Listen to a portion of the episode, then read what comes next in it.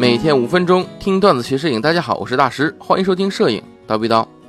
二零一九年四月十二日啊，第二十二届中国国际相机机械器材影像啊展览会啊与技术博览会，就是所谓的 PNE 二零一九嘛，对吧？在北京展览馆正式举行。那么这个维持四天的展览会啊，其实我们知道在上周已经结束了，对不对？那为什么还要聊呢？主要是在这其中有几个国产的镜头厂商，哎，咱们值得聊一下，发布了一些新镜头，咱们可以看看有没有什么未来将要用的性价比镜头了啊。第一个我要说的就是中医光学。在这次的北京 PNE 上啊，中医光学是凭借一个 f 零点九五的超大光圈镜头，你是名声大噪的，对不对啊？你像国产手动镜头也受到了很多人的瞩目。这一次呢，中医光学是带来的五零 f 零点九五，都知道对不对？它还带来了一个幺三五 f 一点四，哎，这种规格非常夸张的镜头，对不对？另外呢，国产镜头厂商这个七工匠在本次展览会上呢，是展示两支最新的镜头，有 M 卡口的七五 f 一点二五。什么是 M 卡口？就是佳能的那个 EOS M 那个微单相机啊，微单相机。你看看，对于这个 EOS M 啊这款相机的支持越来越多了，对不对？同时还有索尼的 E 卡口、富士龙的 S 卡口和 M 四三卡口的微距六零 f 二点八。啊，除了这两支镜头之外呢，七工匠的其他镜头也都被有序的排列在展柜面前啊，来看的人是不少。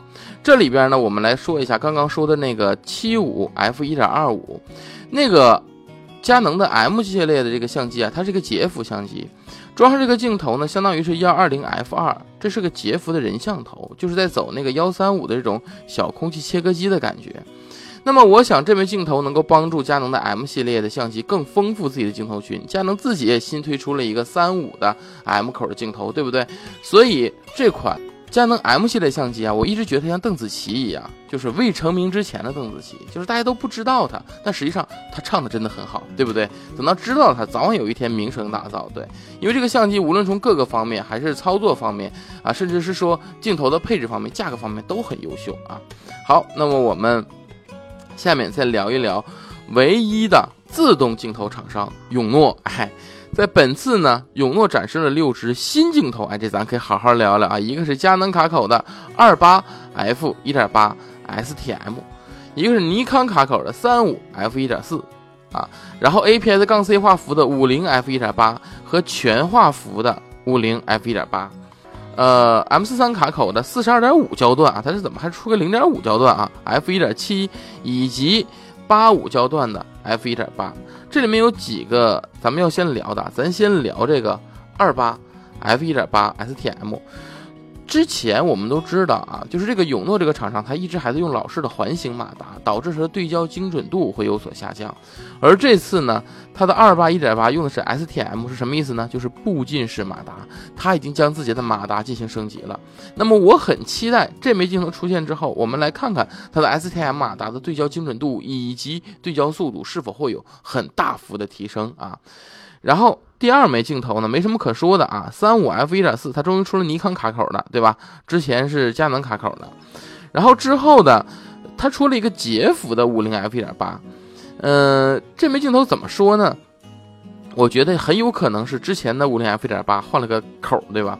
但是实际上，因为捷幅和全幅它的相场是不一样的，所以它无论是从生产成本以及它的拍摄距离都应该有进行优化，会比你直接在用全幅的镜头放到捷幅，它可能拍下来的这个对焦速度以及对焦精准度要更好一些啊。接下来全幅的五零 f 一点八，这个我看到照片，大家看不到，这是一枚新的五零 f 一点八。无论是从造型上来讲，哎，还是从这个呃卡口直径上来讲啊，都是一枚全新的镜头。而且这枚镜头不出意外的话，看这个法兰距，它有可能是支持索尼这种微单卡口的啊。之后 M 四三卡口呢，有一个四十二点五，哎，我们知道。这个 M 四三的卡口，它的等效焦距是二，所以这是一颗呃八五的镜头，对吧？八五 f 一点七，呃 f 一点七的话乘以二呢，大概是相当于八五啊 f 三点多的一个镜头啊，就是说它是走一个人像镜头的。那么还有一个 M 四三画幅是八五 f 一点八，哎，这也是一个相当于幺三五的这么一个长焦镜头。所以说在 M 四三卡口的自动对焦系统上，哎，永诺又给大家添置了两颗人像镜头，对不对？哎。所以呢，呃，关于永诺这种国产厂商，可以说它是很努力在研发了，对不对？我们很期待像这种永诺的镜头能够慢慢的普及化，慢慢的优质化。其实从上面这几个国产厂商呢，就是国产镜头厂商啊，我们不难发现一件事儿，就国产镜头厂商，你正在推出越来越多的优质产品，对不对？不过它只是一直在解决有和没有这个问题。你像徕卡的五零零点九五，你买不起，对吧？很多人都买不起，但是你一定买得起中医光学的五零零点九五，对不对？哎，所以你能体会到零点九五的虚化程度了，对吧？而且还便宜。呃，所以国产厂商一直在解决有和没有的问题。你就像微距镜头，对吧？可能之前没有，那么中医光学就推出了一个呃四倍那个放大倍率的这么一个微距，你就能到你有，它只有一千多块钱，你能拥有。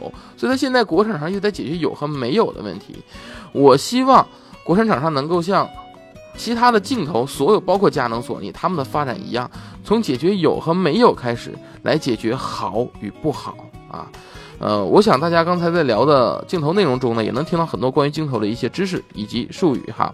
那么大家如果想要了解更多镜头方面的知识呢，欢迎报名我的这套新课程，是什么呢？就是摄影全镜头实战。